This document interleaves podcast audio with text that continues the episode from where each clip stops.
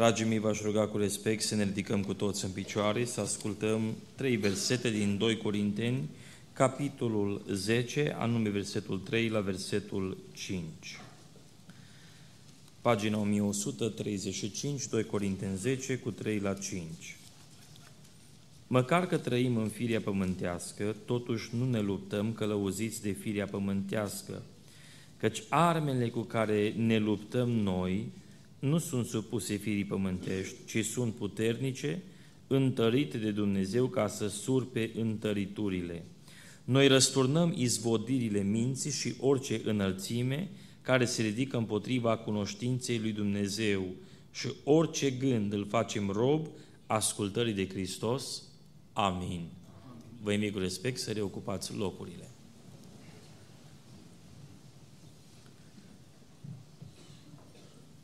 Mă gândesc că a fost o zi lungă pentru dumneavoastră, cu o călătorie foarte lungă.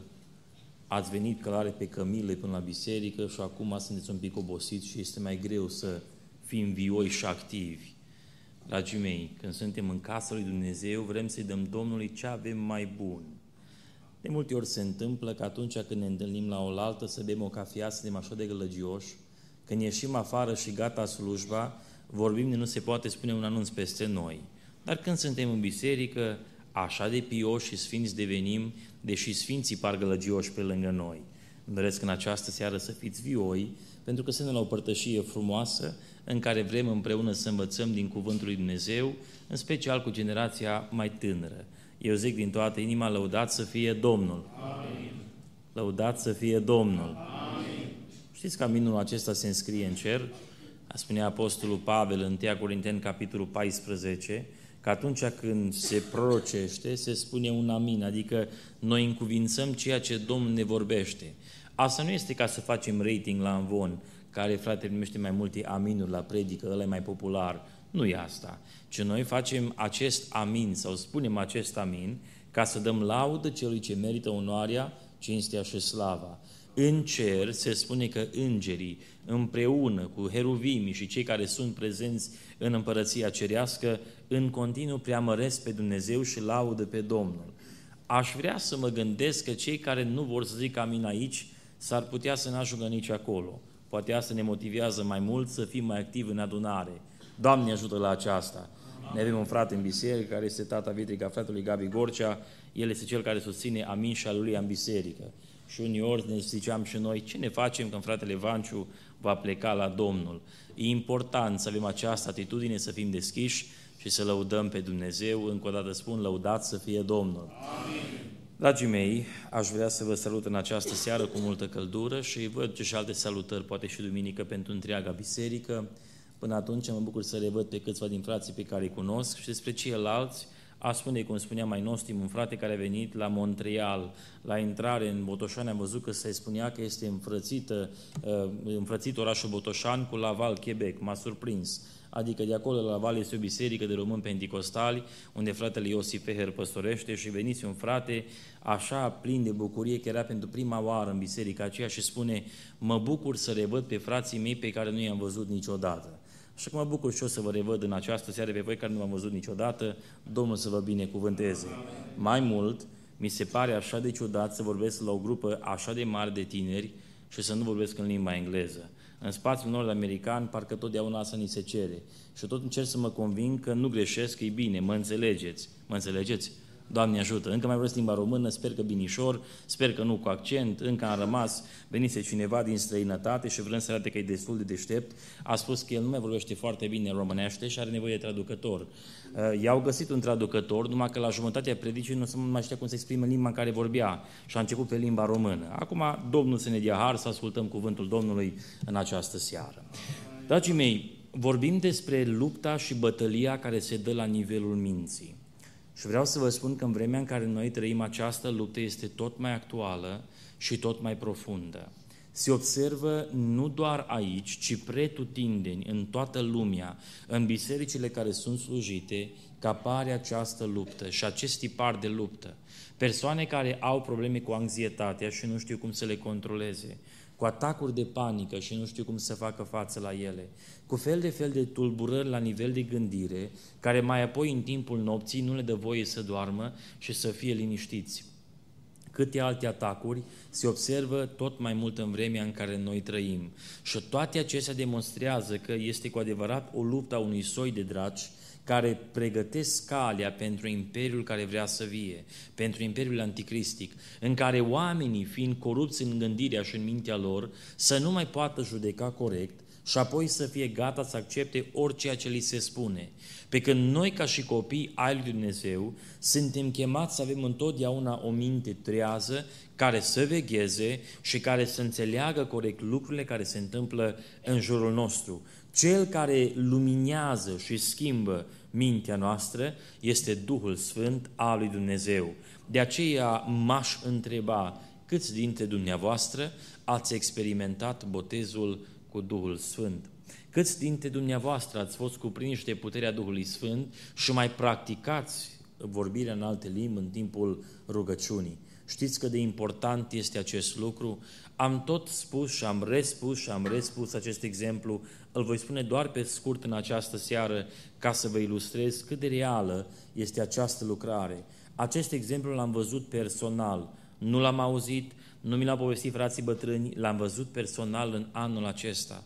La noi în adunare era un timp de stăruință câteva luni în urmă și un băiat care era botezat cu Duhul Sfânt se ruga în față pe lângă ceilalți, cum obișnuim să facem. Pe primul rând vin cei care stărie, iar în spatele lor sunt cei care în ultima stăruință au fost botezați, cerând reumplerea cu Duhul Sfânt și o mai mare putere. Și pe lângă ei toți, biserica întreagă stă în rugăciune și insistă înaintea Domnului.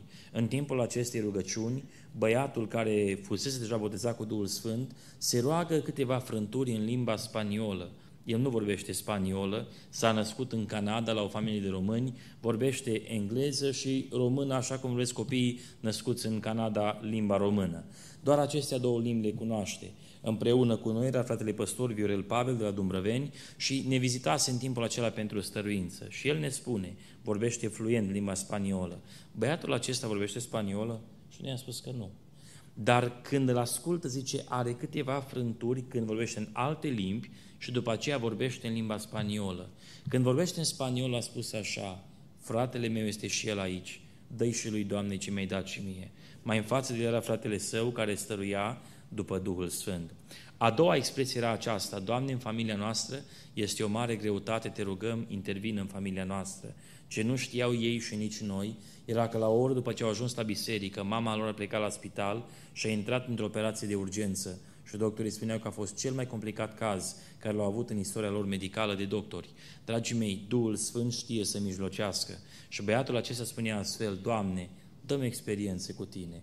Și dacă în viața aceasta nu-mi vei da alte lucruri, dăm experiențe cu Tine, apropie-mă de Tine știe Duhul Sfânt să mijlocească pentru situații care noi nici măcar ne închipuim să le punem înainte lui Dumnezeu. Și de multe ori în luptele care le avem la nivel de minte, în frământările care vin, în atacurile din partea celui rău, vreau să vă spun că singurul care poate da biruința este Duhul Sfânt al lui Dumnezeu. De aceea, dragi tineri penticostali, Mă gândesc că sunteți pentecostal, venind la o conferință sau o întâlnire a unor tineri într-o biserică pentecostală. Și dacă nu sunteți pentecostal, Doamne ajută să fim toți pentecostal, adică botezați cu Duhul Sfânt. Dragi tineri care aparțineți bisericilor, care practică vorbirea în alte limbi și botezul cu Duhul Sfânt și cred în aceasta, vă întreb, vă mai însoțește puterea Duhului Sfânt? Adevăratul pentecostal nu este cel care are scris în registru în biserici pentecostale numele său că s-a botezat acolo. Adevăratul pentecostal este cel care umblă în puterea și în prezența Duhului Sfânt. Un astfel de tânăr, o astfel de tânără va rămâne în picioare indiferent de ce vine în față, că Duhul Domnului este cu noi să ne ajute, lăudat să fie Domnul. Amin. Vorbim despre lupta la nivelul gândurilor. Printre cele mai puțin înțelese organe din corpul nostru este creierul. Cele mai multe lucruri care le știm despre creier s-au învățat în moduri extrem de neetice. Într-o vreme când nu erau legi precum sunt în ziua de azi și când se experimenta pe oameni ca pe cobai, în special pe cei care aveau tulburări psihice, care erau băgați într-o instituție și nimeni nu știa de ei. Oricum nu știau să spună ce se întâmplă, oricum erau capabili să-și vocalizeze problema lor și, prin urmare, într-un mod extrem de neetic și barbar, s-a experimentat asupra acestor oameni. Cam așa am învățat noi în mare parte ce știm astăzi despre creier. Prea puțin știm pentru că este un organ extrem de complex și extrem de bine făcut de Dumnezeu. Nu putem să înțelegem exact cum lucrează și care este felul în care acționează. Mai puțin înțelegem despre forma și felul în care gândurile lucrează. Cum se formează ele în creier, asta nu putem percepe se crede, medical și psihologic vorbind, neurologic vorbind, că momentul când sinapsele conectate, să mai bine spus, comunică între ele, acele pulsuri electrice care se întâmplă în cer activează alte zone din creier și activându-se împreună creează un gând care se leagă de ceea ce am vorbit, de ceea ce am mâncat, de ceea ce vrem să mâncăm, de ceea ce vom mai mânca, că suntem români și mâncăm foarte mult. Acestea toate se activează în creier în momentul comunicări dintre anumiți neuroni. Cam asta se știe. Încolo, felul în care lucrează gândurile, cum vin ele, nu știm foarte mult. Un studiu făcut în anul 2020 a depistat că în fiecare zi suntem bombardați și ne trec prin minte aproximativ 6.000 de gânduri. Astea sunt frici generale, lucruri banale care ne vin în mintea noastră, planuri, activități zilnice sau închipuiri care noi le avem în mintea noastră, fel de fel de gânduri care ne trec prin minte. Aproximativ 6.000 de gânduri trec prin capul nostru în fiecare zi. De asemenea, în anul 2016 se studiase acest fenomen al gândurilor intrusive, adică gânduri care pătrund într-un mod uh, nepermis, nedorit, îți invadează literalmente mintea într-un mod violent și apar în mintea ta. S-a depistat că și acestea apar, dar totuși vin la o rată mult mai scăzută. Vorbim despre gânduri de uh, ordin violent, sexual sau general oribil. Uh, stai la semafor, stă lângă tine cineva și îți vine un gând în minte. Dacă l-aș împinge în fața mașinii, ce s-ar întâmpla? Doamne, fer că eu așa ceva n-aș face. Dar așa, un gând ciudat, mustră Domnul pe satana, ca să primul gând care îți vine în minte. Pe păi cum să întreacă prin cap așa ceva? Un gând violent, oribil, murdar, sexual, pervers, care apare intrusiv în mintea ta, pătrunde violent în mintea ta. Și acestea au fost studiate la o rată mult mai mică, din când în când apar și ele. De ce apar și cum apar este foarte greu de explicat psihologic și neurologic. Dar desigur, după Sfânta Scriptură, putem găsi răspunsuri la aceste probleme. Realitatea este că indiferent de cât de deștept suntem sau puțin suntem, cât de mult știe sau nu știe psihologia, realitatea este că ne confruntăm cu gânduri în fiecare zi. Și în urma anumitor gânduri care trec prin mintea noastră, rămâne o relativă stare de vinovăție. De aceea, foarte multe persoane n-au capacitatea să se roage înainte lui Dumnezeu. Biblia spune că atunci când nu ne osândește inima, avem îndrăzneală. Adică putem să venim la Dumnezeu să ne rugăm pentru că avem convingerea că El ne ascultă. Vă dau un exemplu. Dacă faceți o boacănă mai mare ca dumneavoastră și mergeți la părinți vrând să le cereți ceva destul de complex, de greu, cât de liber mergeți înaintea mamei și a tatei? Auzi, mamă, știi că na, am nevoie de să-mi cumperi Ah, e drept că nu sunt cel mai bun copil al tău, dar măcar și eu pe acolo, prin lista de familie, sunt și eu inclus. Dăm și mie ce am nevoie. Că eu în creangă spunea că rușinea înconjoară, dar foame de, de alături. Adică merge direct înainte. Și după nevoie venim să ne cerem și noi dreptul nostru. N-avem libertate să cerem când simțim că ceva nu stă bine în relația noastră. Când relația este în ordine, suntem foarte convinși că cerem și nu doar că cerem, vom și primi ce am cerut, că mama și tata bun cu noi. Ei, la fel se întâmplă cu Dumnezeu. Când mergem înaintea Lui în rugăciune, aceste gânduri care mai devreme au venit prin mintea noastră au lăsat niște urme și urmele acestea ne creează o stare de vinovăție care ne acuză și ne taie puterea de a ne ruga. De aceea observă în biserică de multe ori persoane care în timpul rugăciunii sunt complet absente. Ei numără câte becuri avem în adunare, la fiecare rugăciune. Deja știu numărul, se gândesc dacă cumva pe ascuns frații la administrație au mai băgat unul când nu uitam noi. Vrem să numărăm câte sunt. Și vezi că își fac fel de fel de preocupări. Se gândesc ce vor face mâine, cum vor cădea test, nu, nu vor cădea, cum vor trece examenul care vor avea de făcut mâine și multe altele. Astfel gândesc pentru că n-au libertate să se conecteze cu Dumnezeu. Simultan se uită la cel sau cea de lângă ei și spun, cum de să se roagă în halul ăsta? Uite, ăsta plânge, se conectează cu Dumnezeu. Băi, ce aș vrea și să fac la fel, dar nu mi se dă. Eu nu pot. Pentru că există un blocaj care ne oprește, dacă vreți, aceea credință, aceea îndrăzneală care avem înaintea lui Dumnezeu. Și de prea multe ori se întâmplă că aceste gânduri care trec prin mintea noastră încep să ne acuze. Martin Luther spune astfel, nu poți opri păsările să treacă peste acoperișul casei tale. Nu le poți opri din zbor, dar le poți opri să nu-și facă cuib pe acoperișul tău.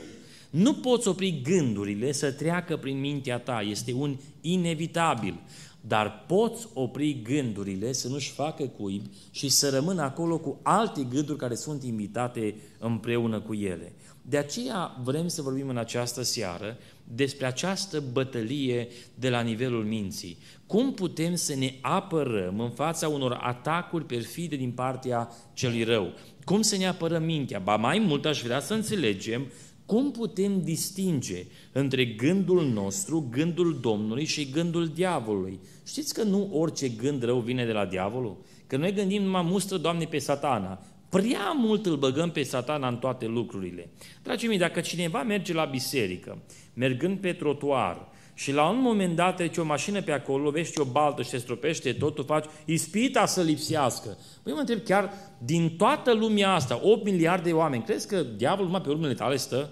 Are și el demon, are și el care lucrează pentru el, dar numai pe tine, numai, deci numai pe tine. Uite mă, numai, numai după mine stă diavolul. Mă, chiar așa de special te crezi tu, chiar numai pe tine te are mizor. Eh, gândiți-vă, dragii mei, că sunt situații care nu sunt neapărat create de duhuri și de diavolul. Este un pic de neatenție. Ai văzut că e o baltă, trăiești în România, nu altundeva. Aici se conduce ca în România. Fii mai atent, ia-ți o marjă de precauție. 10 metri prin clădire vei trece ca să fii neatins de apă. Al minteri, vei veni la biserică ud și murdar în același timp. Nu orice lucru rău vine numai decât de la satana. Sunt și alte situații. Și va trebui să facem diferența între ele și să înțelegem cum să facem această diferență.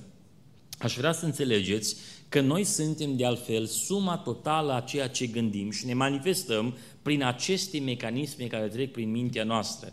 Ele influențează așa de profund viața noastră că până și noaptea ceea ce gândim noi ne influențează somnul nostru. De aceea noi de fapt visăm în fiecare seară. Nu știu dacă știți, suntem foarte visători, extrem de visători. Visăm aproximativ 4-5 reprize pe noapte. Tot la două ore visăm, fain încă.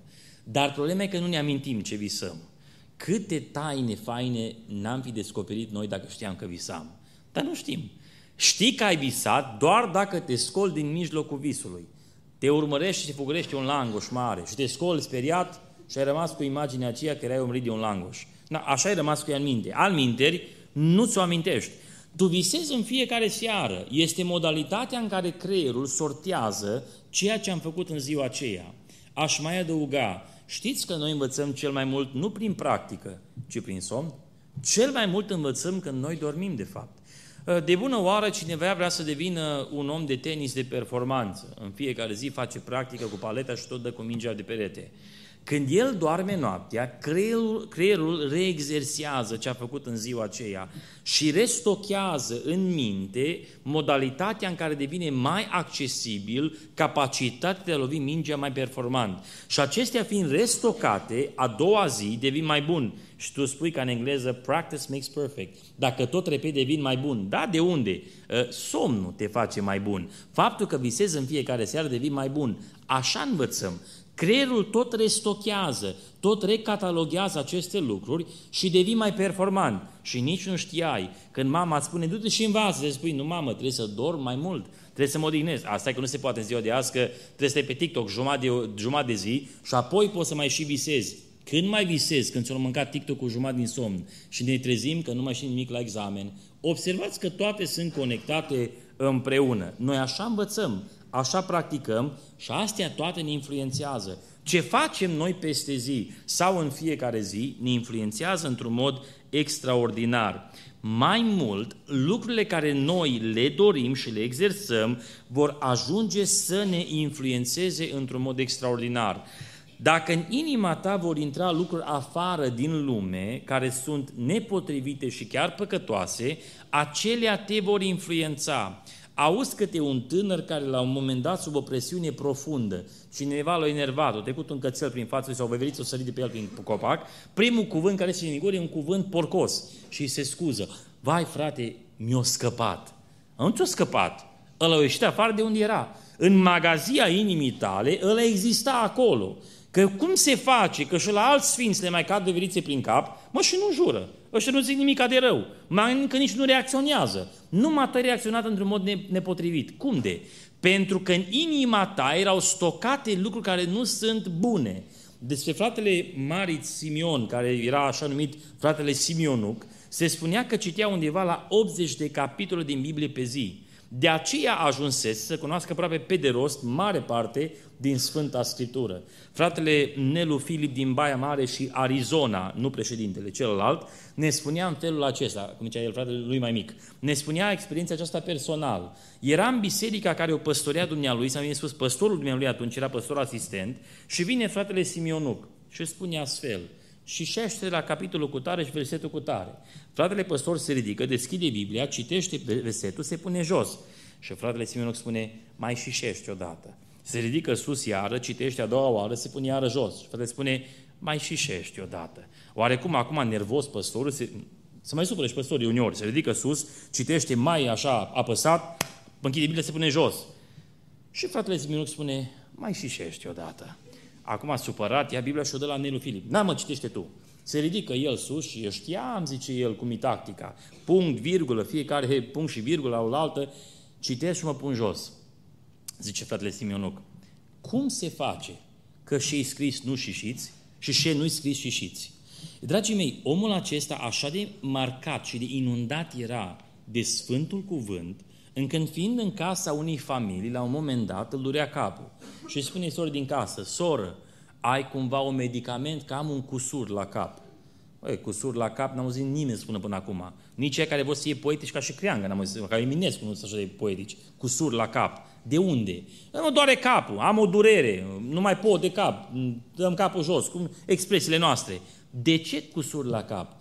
Așa de inundat așa de profund, penetrat a fost viața lui de cuvântul Domnului, încât a ajuns să folosească expresii biblice pentru lucruri banale și uzuale. Ceea ce este în inima ta va ieși întotdeauna la suprafață. Ceea ce înmagazinezi în fiecare zi este întotdeauna în afară. Vom reveni să fim foarte atenți asupra lui Filipeni 4 cu 8 la încheierea mesajului și explicăm câteva detalii, nu intrăm acum în el. Dar acum vreau să vă citesc doar din 1 Cronici, capitolul 28, cu versetul 9. V-aș ruga, dragi tineri, deschideți Sfânta Scriptură și urmăriți împreună cu noi. Uh, noi făceam uneori la tineret la Chicine un experiment arătați în Biblia sus. Și câte unul căuta prin bancă repede o Biblie, uitați careva bătrân pe acolo, am și o Biblie, mă, nu minți în adunare, că chiar e păcat mare. Numai noi mințim la adunare. Îmi ridic mâinile și te slăvești. Noi cântăm așa cu mine în buzunar, știți? Noi mai facem greșeli la adunare. Veniți cu Biblia după voi, ca să vedeți că ceea ce predicăm noi aici nu sunt opiniile noastre, eu vă citesc din Cuvântul lui Dumnezeu și vreau să vă spun că Biblia care o am eu e aceeași Biblie care o ai și dumitale acasă. N-am Biblia popii de la Pentecostal, e aceeași Biblie română ă, scrisă în limba română, vreau să de Cornilescu, același cuvânt al Domnului. Nu sunt invențiile noastre. Vedeți cu noi împreună că ăsta e cuvântul lui Dumnezeu. Întoarceți cu mine la 1 Cronici, capitolul 28, cu versetul 9, ascultați cuvântul. Și tu, fiule Solomoane, Cunoaște pe Dumnezeul Tatălui tău și slujește cu toată inima și cu un suflet binevoitor, căci Domnul cercetează toate inimile și pătrunde toate închipuirile și toate gândurile. Dacă îl vei căuta, se va lăsa găsi de tine, dar dacă îl vei părăsi, te va lepăda și el pe vecie. Toate aceste gânduri, închipuiri, Dumnezeu le cercetează. Ceea ce tu înmagazinezi în tine, inevitabil va ieși și în afară. Și acum, aș vrea să înțelegem dinamica, relația dintre gânduri și sufletul omului. Care este relația dintre ele? Dorind să înțelegem mai bine sursa gândurilor, va trebui să ne gândim un picuț la această corelare între gând și suflet, între gând și inimă sau mintea omului. Când veți citi în Biblie, în special, suflet, inimă sau gând sau minte, de obicei se referă cam la unul și același loc, la centrul de comandă. Niciodată sau rare ori în Biblie veți găsi că cuvântul inimă înseamnă inima asta. Nu spune că l-o străpuns în inimă, acolo e clar, e altceva. Dar când e vorba despre din inimă ies, în inimă sunt, acolo este vorba de centrul de comandă. A este personalitatea, persoana ta, ăla ești tu. Ă, tu nu ești trupul acesta, tu trăiești în trupul acesta. Inima este de fapt cine ești tu, ăla ești tu cu adevărat. Ei, observați aici câteva lucruri care ne le spune Sfânta Scriptură. Psalmul 17 cu versetul 3 ne spune astfel, dacă îmi vei încerca inima, adică persoana mea, dacă o vei cerceta noaptea, dacă mă vei încerca, nu vei găsi nimic, căci ce-mi iese din gură, aceea și gândesc. Deci ceea ce este în mine, în inimă, ceea ce este profund în viața mea, aceea influențează foarte mult gândurile mele. Întoarceți împreună cu mine în Isaia, capitolul 65, cu versetul 2. Mi-am întins mâinile toată ziua către un popor răzvrătit, care umblă pe o calie rea în voia gândurilor lor. Starea de răzvrătire a sufletului lor, a inimilor, dă naștere la gânduri după care ei se ghidează. Toate acestea conlucrează împreună. Ieremia, capitolul 18, cu versetul 12. Dar ei zic, degeaba, căci noi vom urma gândurile noastre și vom lucra fiecare după pornirile inimilor noastre sau noastre rele. Observați, gândurile sunt strâns legate de aceea ce este în inima noastră. Ca să mai cităm și din Noul Testament, Roman, capitolul 1, anume cu versetul 21, spune astfel, fiindcă măcar că au cunoscut pe Dumnezeu, nu l-au proslăvit ca Dumnezeu, nici ne-au mulțumit, ci s-au dedat la gânduri de șarte și inima lor fără pricepere s-a întunecat. Este o strânsă legătură între ceea ce este în inima ta cu gândurile care le ai. Și mai apoi, faptele sunt rezultat al gândurilor noastre. Ceea ce suntem influențează ceea ce gândim și ceea ce gândim influențează ceea ce facem. Gândiți-vă la un exemplu. Frații lui Iosif din Vechiul Testament, copiii lui Iacov, spun astfel, ehm, făuritorul ăsta de vise, ăsta care întotdeauna spune la toată ce facem noi rău, ce se crede el, ce special este în el, în mintea lor, din cauza inimii rele, l-au pismuit, l-au urât, l-au invidiat. Ca mai apoi când se întâlnește împreună cu ei, acolo undeva în pustiul lor, îi spun, iată că vine făuritorul de vise, haideți să-l omorâm să ne scăpăm de el. Ceea ce era în mintea lor, din cauza inimilor, de influențat să înfăptuiască. Vă mai spun ceva, nu știu câți de aici, dintre cei tineri, sunteți deja căsătoriți, dar dacă nu, este o bună avertizare și pentru cei care sunteți căsătoriți este o reîmprospătare a unei porunci divine. Dragii mei, niciodată nu se ajunge la un divorț numai așa. Niciodată nu se ajunge acolo numai așa. Întotdeauna divorțul precede cu mult mai devreme momentul când cineva merge să se sfătuiască să dea divorț, ci el pornește mai devreme în mintea omului. Spune în cartea Maleahi, în capitolul 2, și vreau să vă citesc tocmai ca să nu greșesc în exprimare, versetul 15. Nu ne-a dat unul singur Dumnezeu suflare de viață și ne-a păstrat-o? Și ce cere acel unul singur? Sămânță dumnezeiască. Luați seama, dar, în mintea voastră și nici unul din voi să nu fie necredincios nevestii din tinerețea lui, Căci eu urăsc despărțirea în căsătorie, zice Domnul Dumnezeul Israel, și pe cel ce își acoperă haina cu silnicie, zice Domnul oștirilor. De aceea, luați seama în mintea voastră și nu fiți necredincioși. Necredincioșia aceasta, lipsa de integritate, pornește din minte. Când omul își permite din cauza unei inimi corupte să fantezieze, să gândească la lucruri nepotrivite, să privească după altcineva, ca mai apoi aceste gânduri stricate și scârboase să-l ducă pe om să facă un act care Dumnezeu îl urăște, urăște totalmente. Divorțul este categoric interzis și urât de Dumnezeu. De aceea, dragii mei, contează foarte mult ceea ce este în inima noastră. Găsim scris în Geneza 6 cu 5 că întocmirile inimii omului erau în fiecare zi îndreptate numai înspre rău. De aceea și gândurile care apăreau erau tot înspre rău din cauza unei inimi corupte care este rea. Tocmai de aceea, când Dumnezeu vrea să ne mântuie, Dumnezeu nu ne mântuie prin ritualuri și prin legi. Este important să înțelegem aceasta. Mântuirea nu se capătă pentru că tu ai făcut cu tare, cu tare, cu tare, na bine, bravo, ești mântuit. Nu. Mântuirea se capătă când Dumnezeu îți transformă viața și ca rezultat a vieții schimbate, noi trăim în sfințire înaintea lui Dumnezeu. Ascultați-mă bine, nimeni nu va merge în rai că se roagă, postește, cântă, face XYZ. Astea nu te mântuie. Astea sunt rezultate a unui mântuit care acum vrea să aibă comuniune cu Dumnezeu pentru că l-a mântuit. Eu nu mă rog să fiu mântuit, mă rog pentru că am fost mântuit. Citesc pentru că am fost mântuit. Acestea mă provoacă să stau înaintea lui Dumnezeu.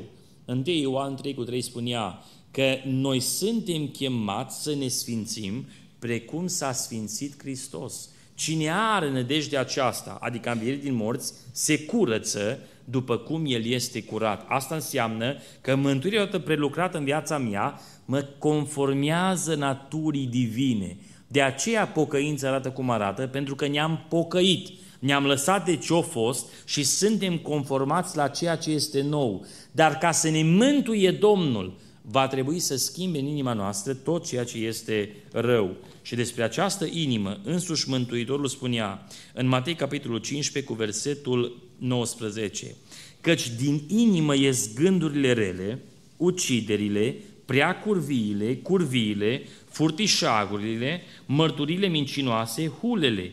Iată lucrurile care spurcă pe om. Acestea ies dinăuntru. De aceea vă spuneam, vai frate, mi-a scăpat. Nu ți-a scăpat. O ieșit afară de unde era. În inima ta acele lucruri există și de aceea este la suprafață. Pe când dacă în inima ta ar fi numai lucruri frumoase, sfinte și bune, n-ar ieși nimic rău afară. Ei, ca să putem combate gândurile, va trebui să înțelegem și sursa lor. De unde vin gândurile noastre? Și sunt trei surse.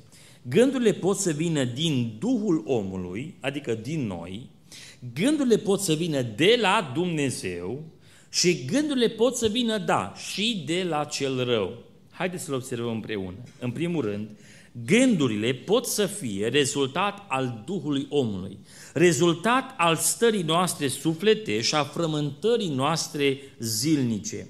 Aceste gânduri nu sunt nici păcătoase, nici bune, ci sunt doar gânduri.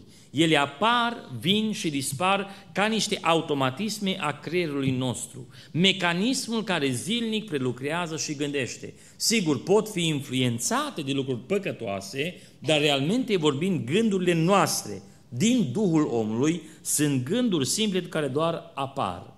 Observați ce spune în Matei, în capitolul 6, cu versetul 25.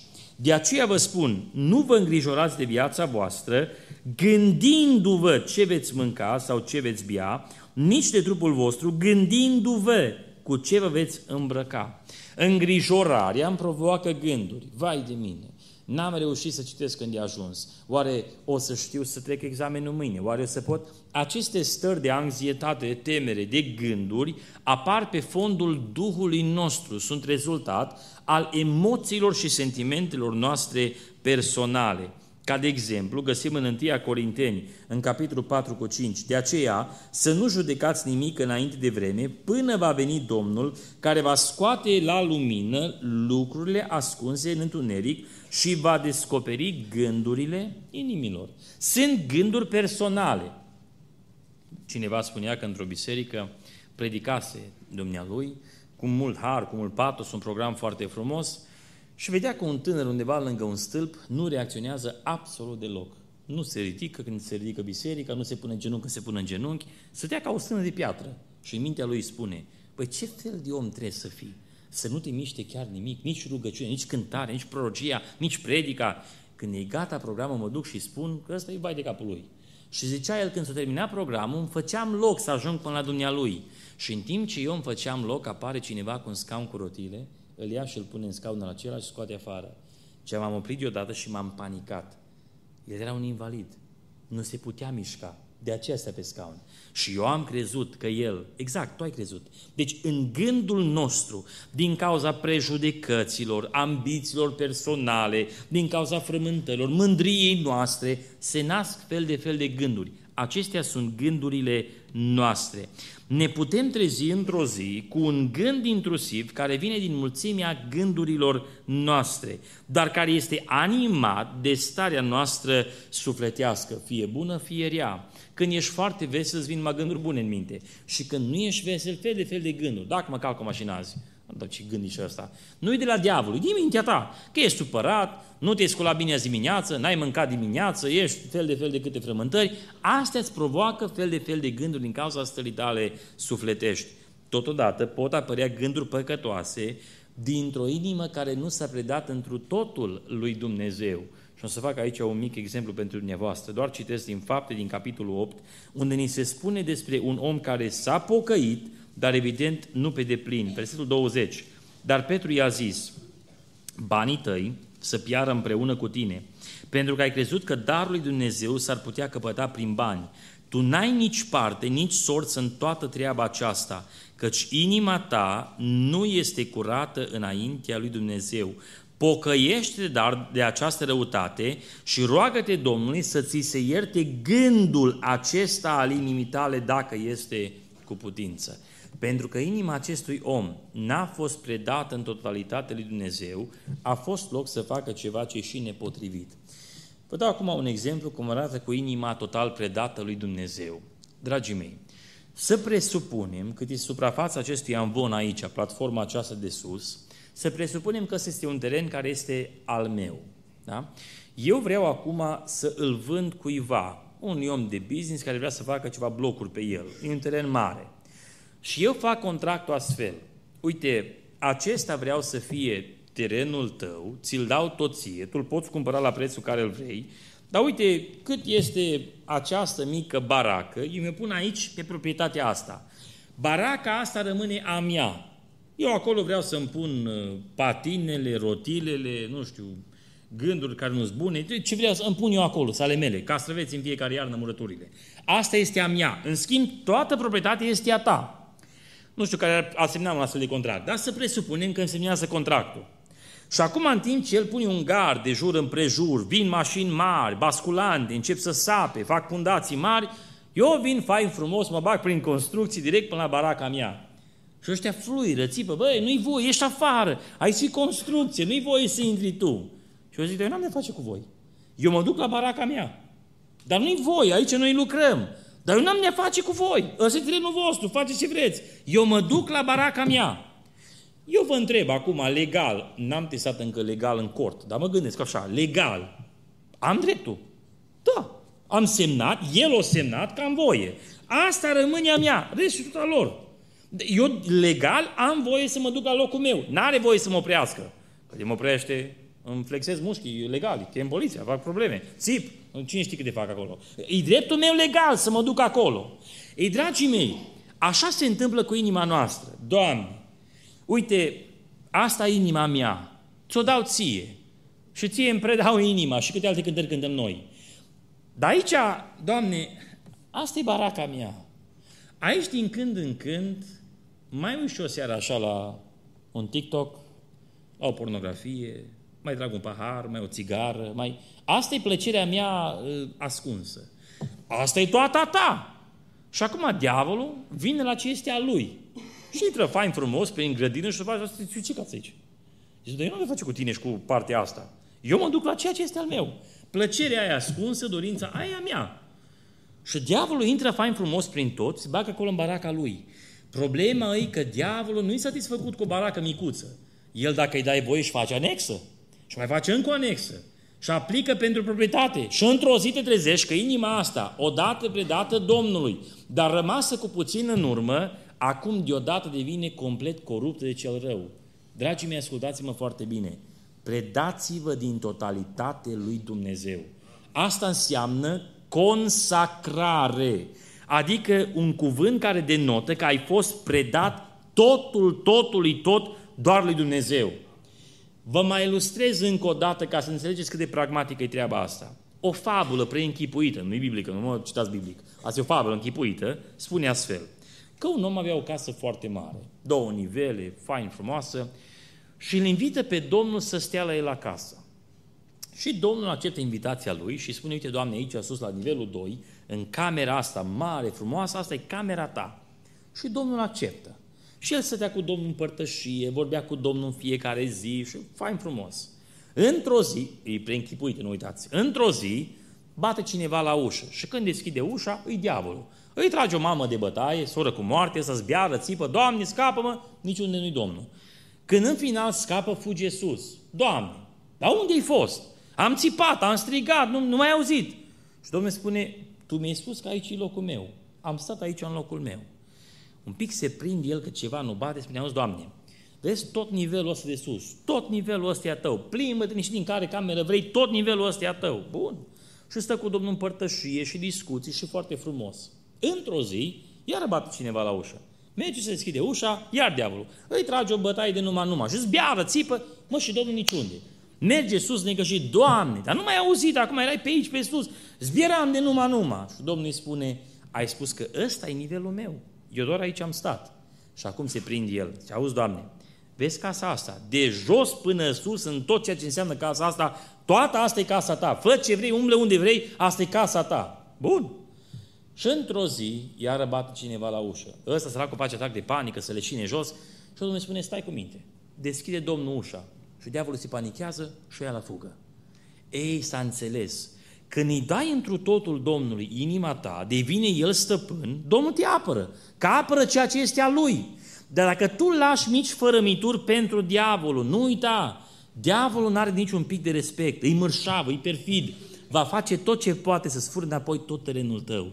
De aceea, predați-vă inima în totalitate lui Dumnezeu.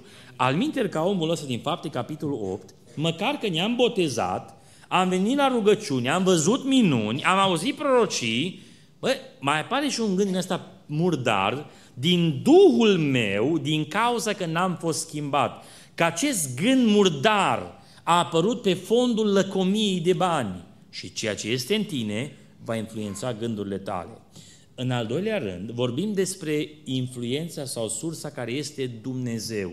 Dumnezeu poate influența gândurile noastre. Sunt foarte multe pasaje, vă citesc doar unul singur. Neemia, capitolul 7, cu versetul 5. Dumnezeu poate influența gândurile noastre. Domnul, Dumnezeul meu mi-a pus în inimă gândul să adun pe mai mari, pe dregători, pe poporul ca să-i număr. Deci Dumnezeu îi pune în inimă gândul acesta. Dumnezeu infuzionează un gând în inima acestui om.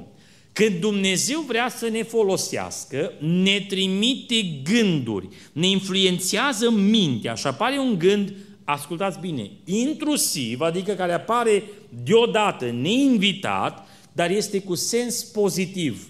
Și ăsta vine de la Dumnezeu. Adică fă o faptă bună, fă ceva bun, ceva ce tu nu te-ai gândit, dar are întotdeauna o conotație bună. Vă dau un exemplu și îmi fac și o mărturisire publică, poate, poate Dumnezeu se îndură de mine.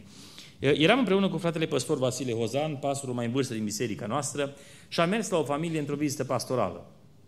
Ne întorceam acum către casa dumnealui ca să lasă acasă și trecem pe drum, exact pe lângă o locație unde locuia o femeie mai în vârstă. Era chiar în zona unde locuiește actualmente familia Bârsan la noi în Canada. Trecând pe acolo, deodată, fulgerător îmi vine un gând. Treci pe la sora Maria și fă o rugăciune. Dar nu m-am gândit la sora Maria, nu m-am gândit, o soră bătrână, nu m-am gândit la a merge să o vizităm în ziua aia, dar deodată, fulgerător, apare gândul acesta. Mă uit la fratele Hozan, văd că e foarte obosit, m-am gândit că dacă îi mai și spun să mai prim încă o dată, poate îl necăjesc, se supără pe mine. Nu știam cum să fac. Și am trecut peste gândul meu, dar insistent gândul, treci pe la sora Maria. Și n-am trecut. L-am dus acasă, am lăsat acasă. A doua zi dimineață primesc un telefon, sora Maria a plecat la Domnul. Na, acum îl duci o ragă, depinde dacă mai poți. De ce mă te rogi? Dacă mergeam în seara aceea, era ultima zi, când noi prindeam în viață. Un gând care nu l-am invitat eu, nu sunt eu așa de bun pe cum par. O fi eu drăgălaș, dar nu sunt chiar așa de sfânt, nu sunt chiar îngeraș. Dar gândul ăsta a venit de la Domnul. Ăsta mi-a infuzionat mintea, mi-a penetrat mintea mea, nu am invitat eu și era profund, insistent. Fă un lucru bun pentru slava Domnului. Asta înseamnă să ne predăm lui Dumnezeu în totalitate, lăsându-L pe El să ne influențeze și să răspundem pozitiv când Domnul ne vorbește. Și mai este o a treia sursă. Poate fi și diavolul cel care infuzionează în mintea noastră, exact cum Dumnezeu ne poate influența mintea, similar și diavolul poate penetra și intra în mintea noastră cu un gând care este murdar, un gând care este uh, mărșav, odios. Și gândul acela lasă în urma lui niște urme foarte murdare. Cel mai des, gândul acesta vine prin poftele noastre. Ne spune Iacov, capitolul 1, cu versetul 13. Nimeni când este ispitit, să nu zică sunt ispitit de Dumnezeu, căci Dumnezeu nu poate fi ispitit ca să facă rău și El însuși nu ispitește pe nimeni, ci fiecare este ispitit când este atras de pofta lui însuși și momit. Apoi pofta când a zămislit de naștere păcatului și păcatul dat înfăptuit aduce moartea. Deci observați tipologia. Simțurile mele naturale sunt ațățate de o ispită din cauza poftelor naturale care sunt în mine. Se naște un gând în mintea mea să săvârșesc ceva ca să împlinesc pofta aceea. Gândul acela persistă, apare deodată și merge mai departe pe fondul unei ispite care apare la care eu nu m-am gândit. Asta înseamnă un atac din partea celui rău. Ca în a doilea rând să poată să fie un impuls profund care vine direct din partea celui rău.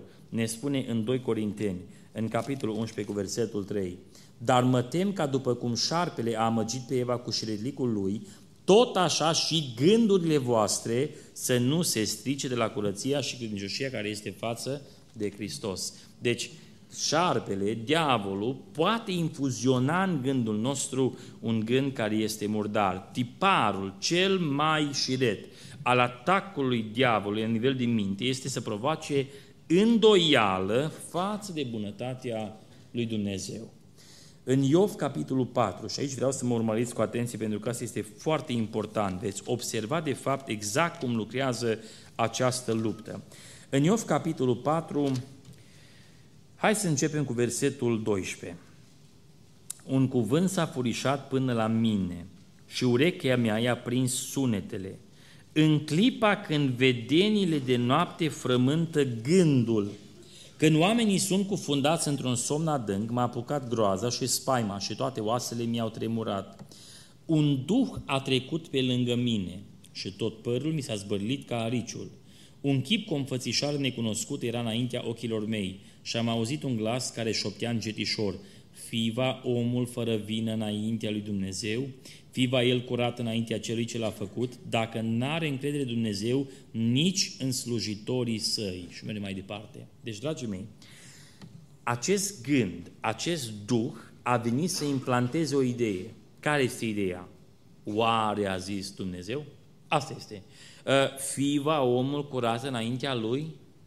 Păi da, că ceea ce Hristos a sfințit prin jertfa sa este curățit, lăudat să fie Domnul. Sigur, ne păstrăm mai departe în acea relație curată cu Domnul. Deci dacă eu n-am făcut nimic a greșit, am rămas în Hristos, nu că eu sunt bun, Hristos este bun și mi impută mie neprihănirea sa, eu sunt neprihănit. Dar chiar ești? Dar e sigur că ți se aplică și ție? E sigur că și tu ai loc în har? Toate acestea sunt îndoieli care apar ca un atac perfid. Ca de exemplu, dormi noaptea și îți vine un vis. Te scol din visul acela panicat. E un vis murdar, nepotrivit, un vis la care nici măcar ne-ai găsit o sursă de unde să apară astfel de gânduri în mintea ta. Și în momentul când te scoli, parcă te simți vinovat, parcă te simți că ai făcut ceva greșit, parcă te simți că Dumnezeu acum nu te mai iartă. Dar tu n-ai greșit cu absolut nimic, n-ai făcut nimic, tu dormiai. Un vis, un atac la nivel de minte. Asta face diavolul. Vine cu un gând care penetrează ascuțit și încearcă să creeze în mintea ta fel de fel de tipologii și întrebări. Oare chiar Dumnezeu încă mă mai iubește? Întrebarea, în schimb, se pune cum am putea noi să facem diferența între aceste gânduri. Că asta e partea cea mai importantă. Bun, bun, ne atacă diavolul, noi știm asta. Apar lupte din partea celor rău, am înțeles. Dar cum am putea noi să facem față la presiunea aceasta și să diferențiem între gândul nostru, gândul Domnului și gândul diavolului? Gândurile noastre sunt gânduri care apar și trec așa cum vin deodată. Nu persistă. Aș mânca mici. Ah, fain, bravo ție. Și trece gândul. Până ajung acasă vreau să mănânc clătite, că mi-a trecut, alt, mi-a trecut alt gând prin minte. Deci un gând care apare nu persistă, nu slămă, nu vă temeți, numai mi-a venit un exemplu foarte pragmatic. Uh, vine un gând și dispare. Apare un gând care poate fi chiar ciudat, precum în fapte capitolul 8. Dar și el dispare, nu, nu meditează asupra lui, nu rămâne acolo. Un gând vine și dispare. Sunt gânduri care apar, nu rămân, nu influențează. Gândul Domnului este un gând intrusiv care apare deodată, dacă vreți, aș zice așa un, un cuvânt aici ciudat, violent, pătrunde în mintea mea fără să fie invitat, dar are conotație pozitivă. Am adus ceva pozitiv să fac. Și exact la fel e gândul diavolului, numai că el mă îndeamnă să fac ceva păcătos și murdar. Apare un gând care eu nu l-am invitat, ci apar deodată în mintea mea. Întrebarea se pune, cum diferențiem între mustrarea Domnului și între acuza diavolului. Că aici e partea cea mai dificilă. Mă simt vinovat, mă simt acuzat, n-am putere în rugăciune. De ce? Simt că am greșit. De unde știi? Și acum se pune o întrebare. Oare e Duhul Sfânt care îmi vorbește sau e diavolul care încearcă să mă acuze? Cum facem noi această diferență? Oricând Duhul Sfânt atinge conștiința ta și te luminează că ai păcătuit, nu uitați că întotdeauna îți lasă nădejde și speranță de mântuire.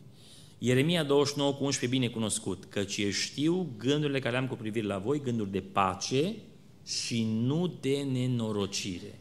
Întotdeauna când Duhul Sfânt te convinge că ai păcătuit, întotdeauna vine speranța. Vai de mine, am făcut o boacănă, dar mă duc la mărturisire și Dumnezeu mă iartă. Asta vine întotdeauna la pachet cu acuza judecătorească, vine și nădejdea și speranța. Diferența este când diavolul te acuză de ceva, lucrează similar în ea, te acuza ca un părâș, dar îți ia toată speranța și toată nădejdea.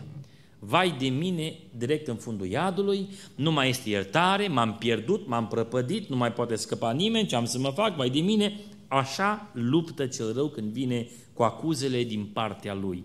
Diferența este că Duhul Sfânt întotdeauna lasă pace și liniște, chiar dacă mă simt vinovat de ce am greșit, iar cel rău întotdeauna lasă o stare de panică, de frământare, anxietate, panică și multe altele, ca pe fondul unei acuze. 2 Corinteni 2 cu 11, ca să nu lăsăm pe satana să aibă un câștig de la noi, căci nu suntem în neștiință de planurile lui. Și acum, pe scurt, cum putem să combatem gândurile rele? În primul rând, folosiți sabia Duhului Sfânt, care este cuvântul lui Dumnezeu. Spunea 2 Corinteni 10 cu versetul 5, 4, ă, căci armele cu care ne luptăm noi nu sunt supuse firii pământești, ci sunt puternice, întărite de Dumnezeu ca să surpe întăriturile. Ascultați-mă bine. Când diavolul l-a ispitit pe Domnul Isus, care a fost răspunsul Domnului? Domnul putea spune o teorie întreagă, pentru că El era cuvântul, El era cuvântul lui Dumnezeu. El putea să dea răspunsuri care noi nici măcar nu le putem concepe și putea să demonteze orice argumentație celui rău. Dar ca noi să înțelegem autoritatea cuvântului, Domnul însuși apelează la cuvânt, care unitatea este El, și spune, este scris. Știți cum puteți spune este scris? Doar dacă știți ce este scris. Nu mi se pare ceva ciudat? Auzi, memorează un verset. A, frate, știi, pe mine așa memoria nu mă ajută, mie așa... Păi care a fost ultima echipă la campionatul mondial de fotbal? Băi, ăia au fost. Cine a dat gol? Ăla în minutul cu tare, repriza cu tare. Ă, l-a cumpărat cu 500 de nu știu cât de mii de euro de la altă echipă. Bă, dacă memorie bună ai. Ai spus că n-ai memorie. A, bine, știi că asta le-am mai auzit, eu l-am mai citit pe aici colo. Pentru că ceea ce te pasionează, întotdeauna îți va face viața ușor ca să memorizezi. Dacă nu te pasionează cuvântul, întreabă-te, nu dacă poți birui spita, dacă ești pe calea Domnului. Pentru că un om născut din nou iubește, dorește cuvântul lui Dumnezeu. Nu-i natural să citim pentru noi ca oameni, că e nenatural. E nenatural să te roți, să te închini, să citești, e nenatural. Să postești, dar spiritual face sens și simt nevoia. Trebuie să las spiritualul să învingă carnalul ca să rămână în picioare. Folosiți sabia cuvântului lui Dumnezeu. La orice gând, la orice atac, la orice panică, este scris. Are corespondent în Biblie Dumnezeu. Păi cum îndrăznești tu să vii la adunare când aseară s-a întâmplat asta? Și tu răspunzi, este scris. Să nu numiți spurcat pe ceea ce Dumnezeu a sfințit. Și dacă Dumnezeu m-a sfințit prin jertfa Lui, am dreptul să vin înapoi a mea, satanul. Asta înseamnă să cunoști cuvântul lui Dumnezeu.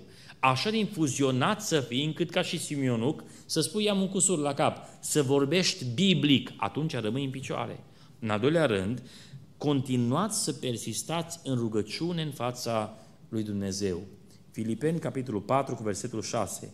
Nu vă îngrijorați de nimic, ci în orice lucru, aduceți cele voastre la cunoștința lui Dumnezeu prin rugăciuni și cereri cu mulțumiri și pacea lui Dumnezeu care întrece orice pricepere vă va păzi inimile și gândurile în Hristos Iisus. Apar gânduri, apar frământări, acuze, nu știu dacă le pot birui. Intru în rugăciune, Doamne, Tu ai spus în cuvânt că sunt copilul Tău, reafirm cuvântul. Tu ai spus că m-ai mântuit, m-ai salvat. Refuz să cred ceea ce mi-a spus diavolul. Eu sunt copilul tău. Eu rămân ancorat în tine. Eu cred ceea ce tu vorbești și eu realizez că al tău sunt. Vorbește cu Dumnezeu. Hai să spun așa pe scurt. Și cum se face o mărturisire adevărată? Da, noi spunem cu frații împreună, toate astea necesare. Dar vă spun așa realmente vorbind cum ar trebui să ne, să ne mărturisim cu adevărat. Mergi în rugăciune și ca în salmi îi vorbești lui Dumnezeu. Doamne, am unul la școală care așa mă scoate în sărite, dacă aș putea să dea un pumn în față, i-aș da doi, nu unul. Nu sună pastoral ce vă spun, ascultați-mă foarte bine. Doamne, nu suport să-l văd. Doamne, parcă îmi clocotește sângele mine când apar dimineața acolo. S-o mai pus și lângă mine, Doamne, parcă, nu știu. Doamne, realizez că toate astea fac parte din firea mea pământească. Te rog prin Duhul Sfânt, ajută-mă să depășesc ajută-mă să biruiesc, ajută-mă să iubesc din toată inima. Asta înseamnă psalmii ăia care ni se par ciudați. Doamne, zdrobește-le dinții, taie-le capul. Era o formă în care omul își vărsa amarul. Păi spune lui Dumnezeu ce te doare. Doamne, dacă prin ceva ți-am greșit, te rog să mă ierți. Nu zici. Păi de ce ai spus asta? Păi dacă, cum am greșit? Te acuză ceva, de aia ai spus dacă am greșit. Nu spune așa, Doamne, Poftesc în continuu, nu pot să-mi stăpânesc ochii, ies pe stradă la fiecare fată care ce mă uit după ea. Doamne, sunt pervers, sunt murdară, sunt curvar în inimă. Doamne, mi rușine de mine însuși de tine. Asta e mărturisire. Și acum spui, Doamne, dar asta e firea veche, asta e lupta care biruit-o în calvar. Prin Duhul Sfânt dăm putere, Doamne. Asta înseamnă să te mărturisești real. Nu așa dacă am greșit, rog să mă ierți. Ce rugăciune farisei că facem și noi? Deci rugăciunea biruie ceea ce înseamnă lupta gândurilor. Mărturisirea, sigur, comportă și aspectul în care confirmăm ceea ce ne spune Duhul Sfânt, luăm un slujitor să roage împreună cu noi ca să biruim lupta aceea. Sunt multe pe linia aceasta de spus, ne rezumăm doar la atât. În al treilea rând, promisiunile lui Dumnezeu trebuie să fie în continuu în mintea noastră. Psalmul 94 cu versetul 19 promisiunile Domnului îmi dau liniște. Când gânduri negre se frământă în lăuntrul meu, mângâierile tale îmi înviorează sufletul. Domnul, prin promisiunile sale, ne mângâie. Și Dumnezeu ne-a promis ce să facem, cum să facem, în ce fel să lucrăm. toate acestea ne dau liniște și pace și ne creează tiparul de a ieși din lupta în care noi ne aflăm. 4. Reorientarea minții noastre. Colosen 3 cu 2. Gândiți-vă la lucrurile de sus, unde Hristos și de la dreapta lui Dumnezeu. Mintea noastră trebuie să fie întotdeauna conectată cu cerul. Cu cât mai mult te gândești la cele cerești, n-are loc diavolul să bruieze, să intre, pentru că acolo e părtășia Duhului Sfânt împreună cu tine. Și închei cu ce vă spuneam de la început. Contează foarte mult să schimb sursa de influență. Filipeni 4 cu 8. Încolo, frații mei, tot ce este adevărat, tot ce este vretnic de cinste, tot ce este drept, tot ce este curat, tot ce este vretnic de iubit, tot ce este vretnic de primit, orice faptă bună și orice laudă, aceea să vă însuflețească. Eu am un mesaj întreg numai din versetul acesta, sursă de influență. Dragii mei, iau numai una. Tot ce este adevărat. Se pune des o întrebare. Îi păcat să te uiți la film sau nu? Și ne spune, amin, este păcat, direct în fundul iadului. Artii vor spune, dăm versetul negru pe alb unde scrie că dacă te uiți la un film de la Hollywood, mergi în iad. Eu vă pun o ipostază în față și voi să răspundeți singuri. Tot ce este adevărat, spune aici cuvântul Domnului. Vă întreb, un film ce este? Este o minciună. Sunt niște actori care joacă un rol adaug în plus, vă întreb, aveți voie să curviți? Aveți voie să curviți? Tine dragi, aveți voie să curviți? Dați măcar din cap, să-mi dați seama că sunteți încă împreună cu mine. A să dormiți sau care treaba? Hai mâna sus cine crede că n-are voie să curvească, mâna sus. Ca să nu zic invers. Mâna sus cine crede că are voie să curvească. Ferească nu se mâna sus de undeva. Din Geneza până în Apocalipsa, curvie este un păcat grosolan, mare. Pavel spune, cel mai mare păcat făcut în trupul omului. Bun. Îi voie să beți? Vă spun eu da. Îi, vă spun eu nu. Îi voie să beți alcool? Nu. E păcat. Că unii spun, da frate, că unii spune că numai să te îmbeți nu-i voie, nu să bei. Și eu spun, dacă Biblia spune fiți plini de Duh, că alta este de străbălare și alta este plinătatea Duhului Sfânt, dacă tu ești plin de Duh, unde mai încape loc pentru un strop de altceva? Când un pahar este plin de apă și pui un strop de orice altceva, de ulei, mai este plin de apă? Nu, ă, chimic vorbind, nu este plin. Nu, ni se pare că e plin, nu e plin. Duhul Sfânt nu se decât într-un vas care este în exclusivitatea Lui. Abia este un păcat, nu-i voie. Îi voie să fumezi? Nu. Nu.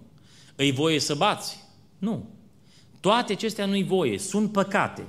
Așa vreau să zic eu, este păcat să bei. Și a spus, da, este păcat. Ei, dragii mei, în film ce se întâmplă?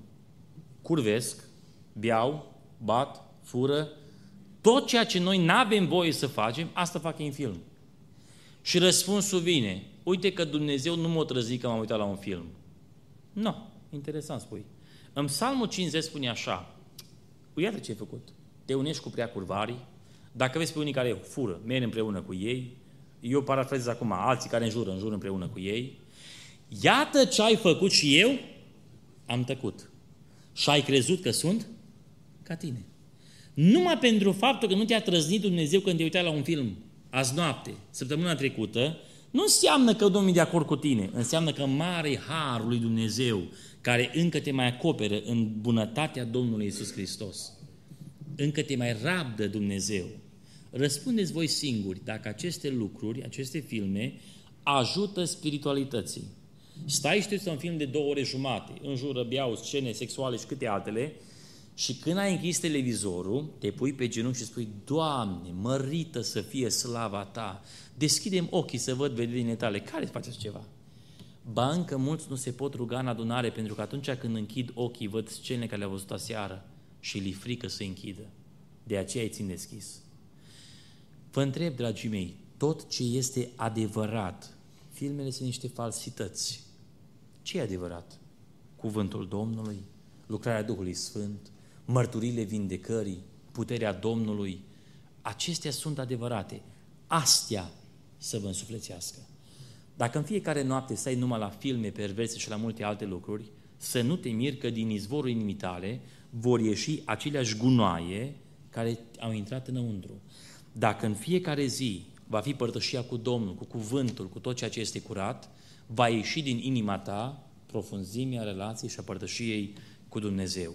Vreți să biruiți gândurile? Realizați de unde este sursa și combateți gândurile rele printr-o trăire curată înainte lui Dumnezeu. Doamne ajută! Amin. Amin.